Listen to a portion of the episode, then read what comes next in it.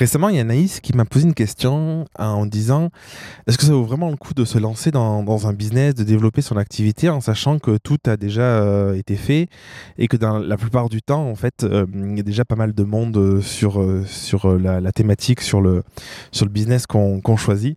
Je trouvais que c'est une question qui était hyper pertinente parce que c'est une question qu'on peut se poser de manière légitime. moi, c'est une question que je me suis déjà posée d'ailleurs et, et je pense qu'on est plusieurs à se la poser, de se dire qu'on veut changer aussi d'orientation, quand on veut changer de, un petit peu son, activité, bah, est-ce que ça vaut le coup d'y aller ou pas? Il y a les peurs derrière.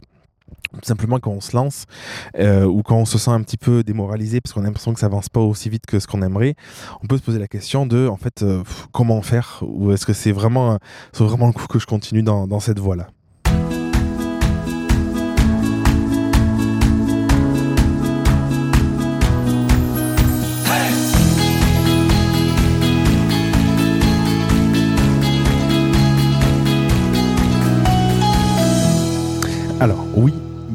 Choses qui ont déjà été faites.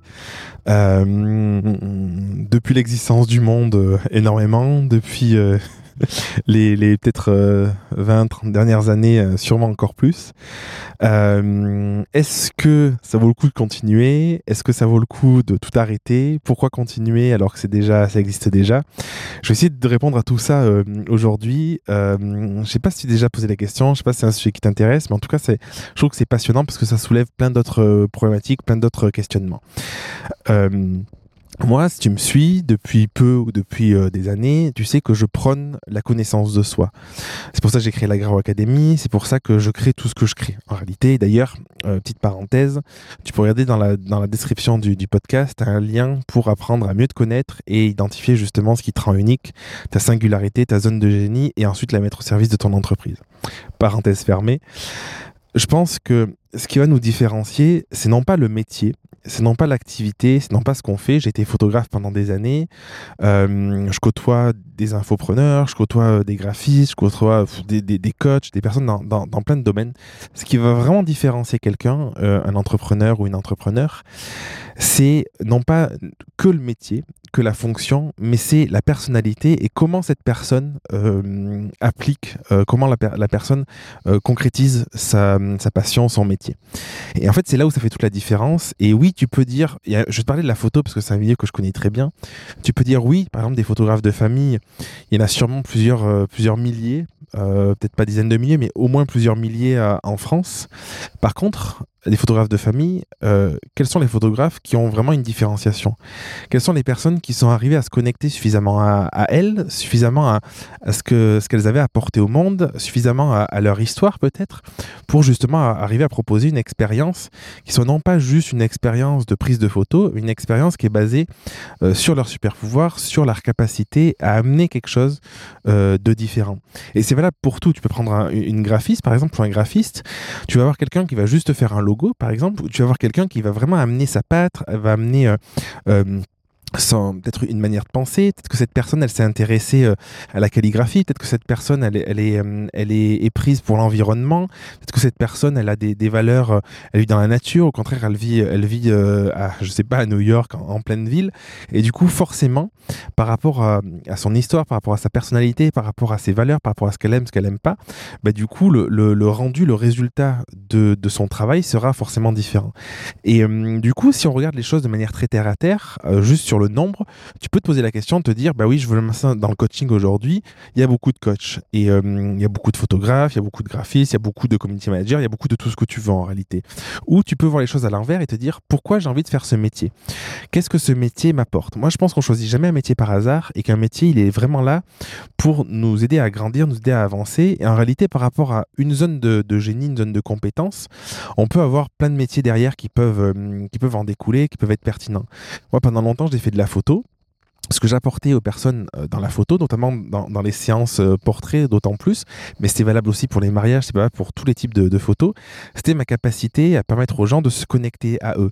Et euh, mon leitmotiv, c'était j'aide les gens à révéler leur vraie nature. Et en réalité, ce que je fais aujourd'hui, depuis deux ans maintenant, avec le programme Reconnexion à la base, la Gravo Academy que j'ai aujourd'hui en coaching individuel, c'est juste ça, en fait. C'est rien de plus que ça, d'aider les personnes à se connecter à eux, à se connecter à leur vraie nature, à se connecter à qui ils sont profondément pour pour se sentir déjà bien personnellement et en plus développer une entreprise qui soit parfaitement alignée, qui soit à leur image et qui les nourrisse au quotidien.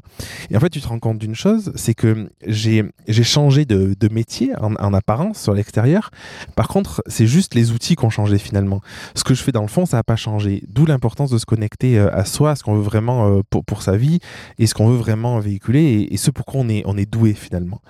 Et, euh, et dans ce sens-là, peu importe le métier que tu fais, si tu te connectes à ça, ce sera beaucoup plus simple parce que tu seras plus en train de courir derrière le, la comparaison, derrière le fait que tu vois quelqu'un qui fait la même chose et tu as l'impression que ben, ça marche mieux que toi ou que la technique que la personne l'utilise elle est plus adaptée ou que elle est plus à la mode ou qu'il te manque quelque chose.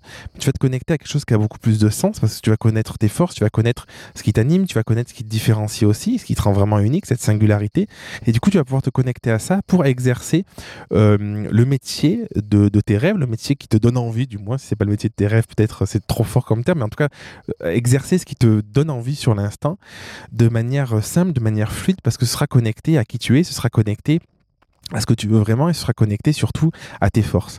Et je pense que la plus grande des erreurs qu'on peut faire, ça c'est mon point de vue, c'est mon regard, c'est de choisir un métier quand on se lance ou quand on veut se relancer dans un domaine en se disant, bon c'est porteur.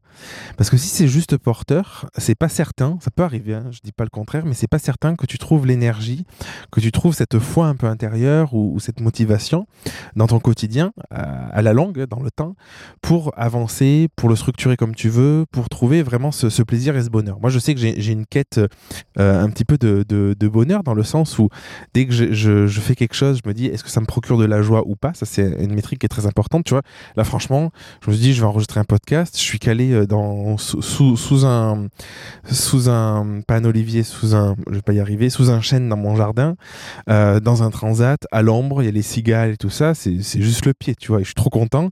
Et du coup, bah oui, en fait, enregistrer des podcasts, c'est un truc qui me motive, c'est un truc qui me met en joie. Et tout autant que quand je suis derrière mon ordinateur, en coaching dans la Grow Academy, par exemple, en individuel, avec des, avec des personnes, avec les membres, avec des personnes que j'apprécie. Et du coup, ça, c'est hyper important parce que derrière, je sais que j'apprécie ces moments qui sont très différents parce que du coup, euh, j'exerce un métier qui me plaît, j'exerce un métier qui, est connecté à ce que j'ai envie de transmettre, à ce que j'ai envie de partager. Peut-être que tu peux te dire, ou certains vont dire, ouais, mais il y a, a peut-être un peu d'ego derrière, de, de choisir les choses que par rapport à toi. C'est important de choisir les choses par rapport à, à tes clients, à ce qu'ils ont envie. Et je pense que oui, c'est important de, considérer ses clients, c'est content de considérer euh, de, comment dire que ton offre elle a un potentiel. S'il y a aucun client pour ton offre, forcément, tu as beau euh, kiffer ta vie et proposer un truc euh, qui est exceptionnel, s'il y a personne qui va l'acheter, ça, ça sert à rien.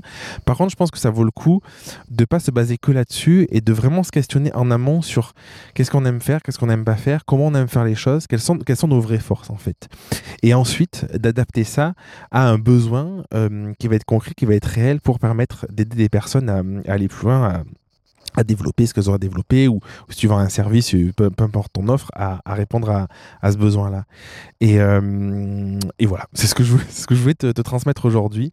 Euh, donc merci Anaïs pour, pour la question. Euh, si tu as envie d'avoir plus de précision, si tu as envie de détailler tout ça, c'est vraiment des sujets qu'on aborde dans la Graou, donc euh, ça c'est hyper important de le, redire, je pense. Tu peux m'écrire aussi en, sur Instagram, c'est là où je suis le plus actif, en, message privé, et puis on peut, on peut, on peut échanger, on peut, on peut en discuter. Et euh, je te donne rendez-vous la semaine prochaine pour un prochain épisode du podcast. Et d'ici là, euh, je t'embrasse et je te souhaite euh, le meilleur. Merci d'avoir écouté l'épisode jusqu'au bout. Si tu veux participer à l'émission et me poser une question, je t'invite à te rendre sur www.jeremyguillaume.fr podcast et à remplir le formulaire prévu à cet effet. Je te donne quant à moi rendez-vous mardi prochain pour un nouvel épisode. Et en attendant, si ce n'est pas déjà fait, je t'invite à t'abonner et à laisser un avis sur Google Podcast ou Apple Podcast. Et si tu penses que cet épisode peut aider une personne de ton entourage, je t'invite à lui partager afin de l'aider à avancer. Je t'embrasse.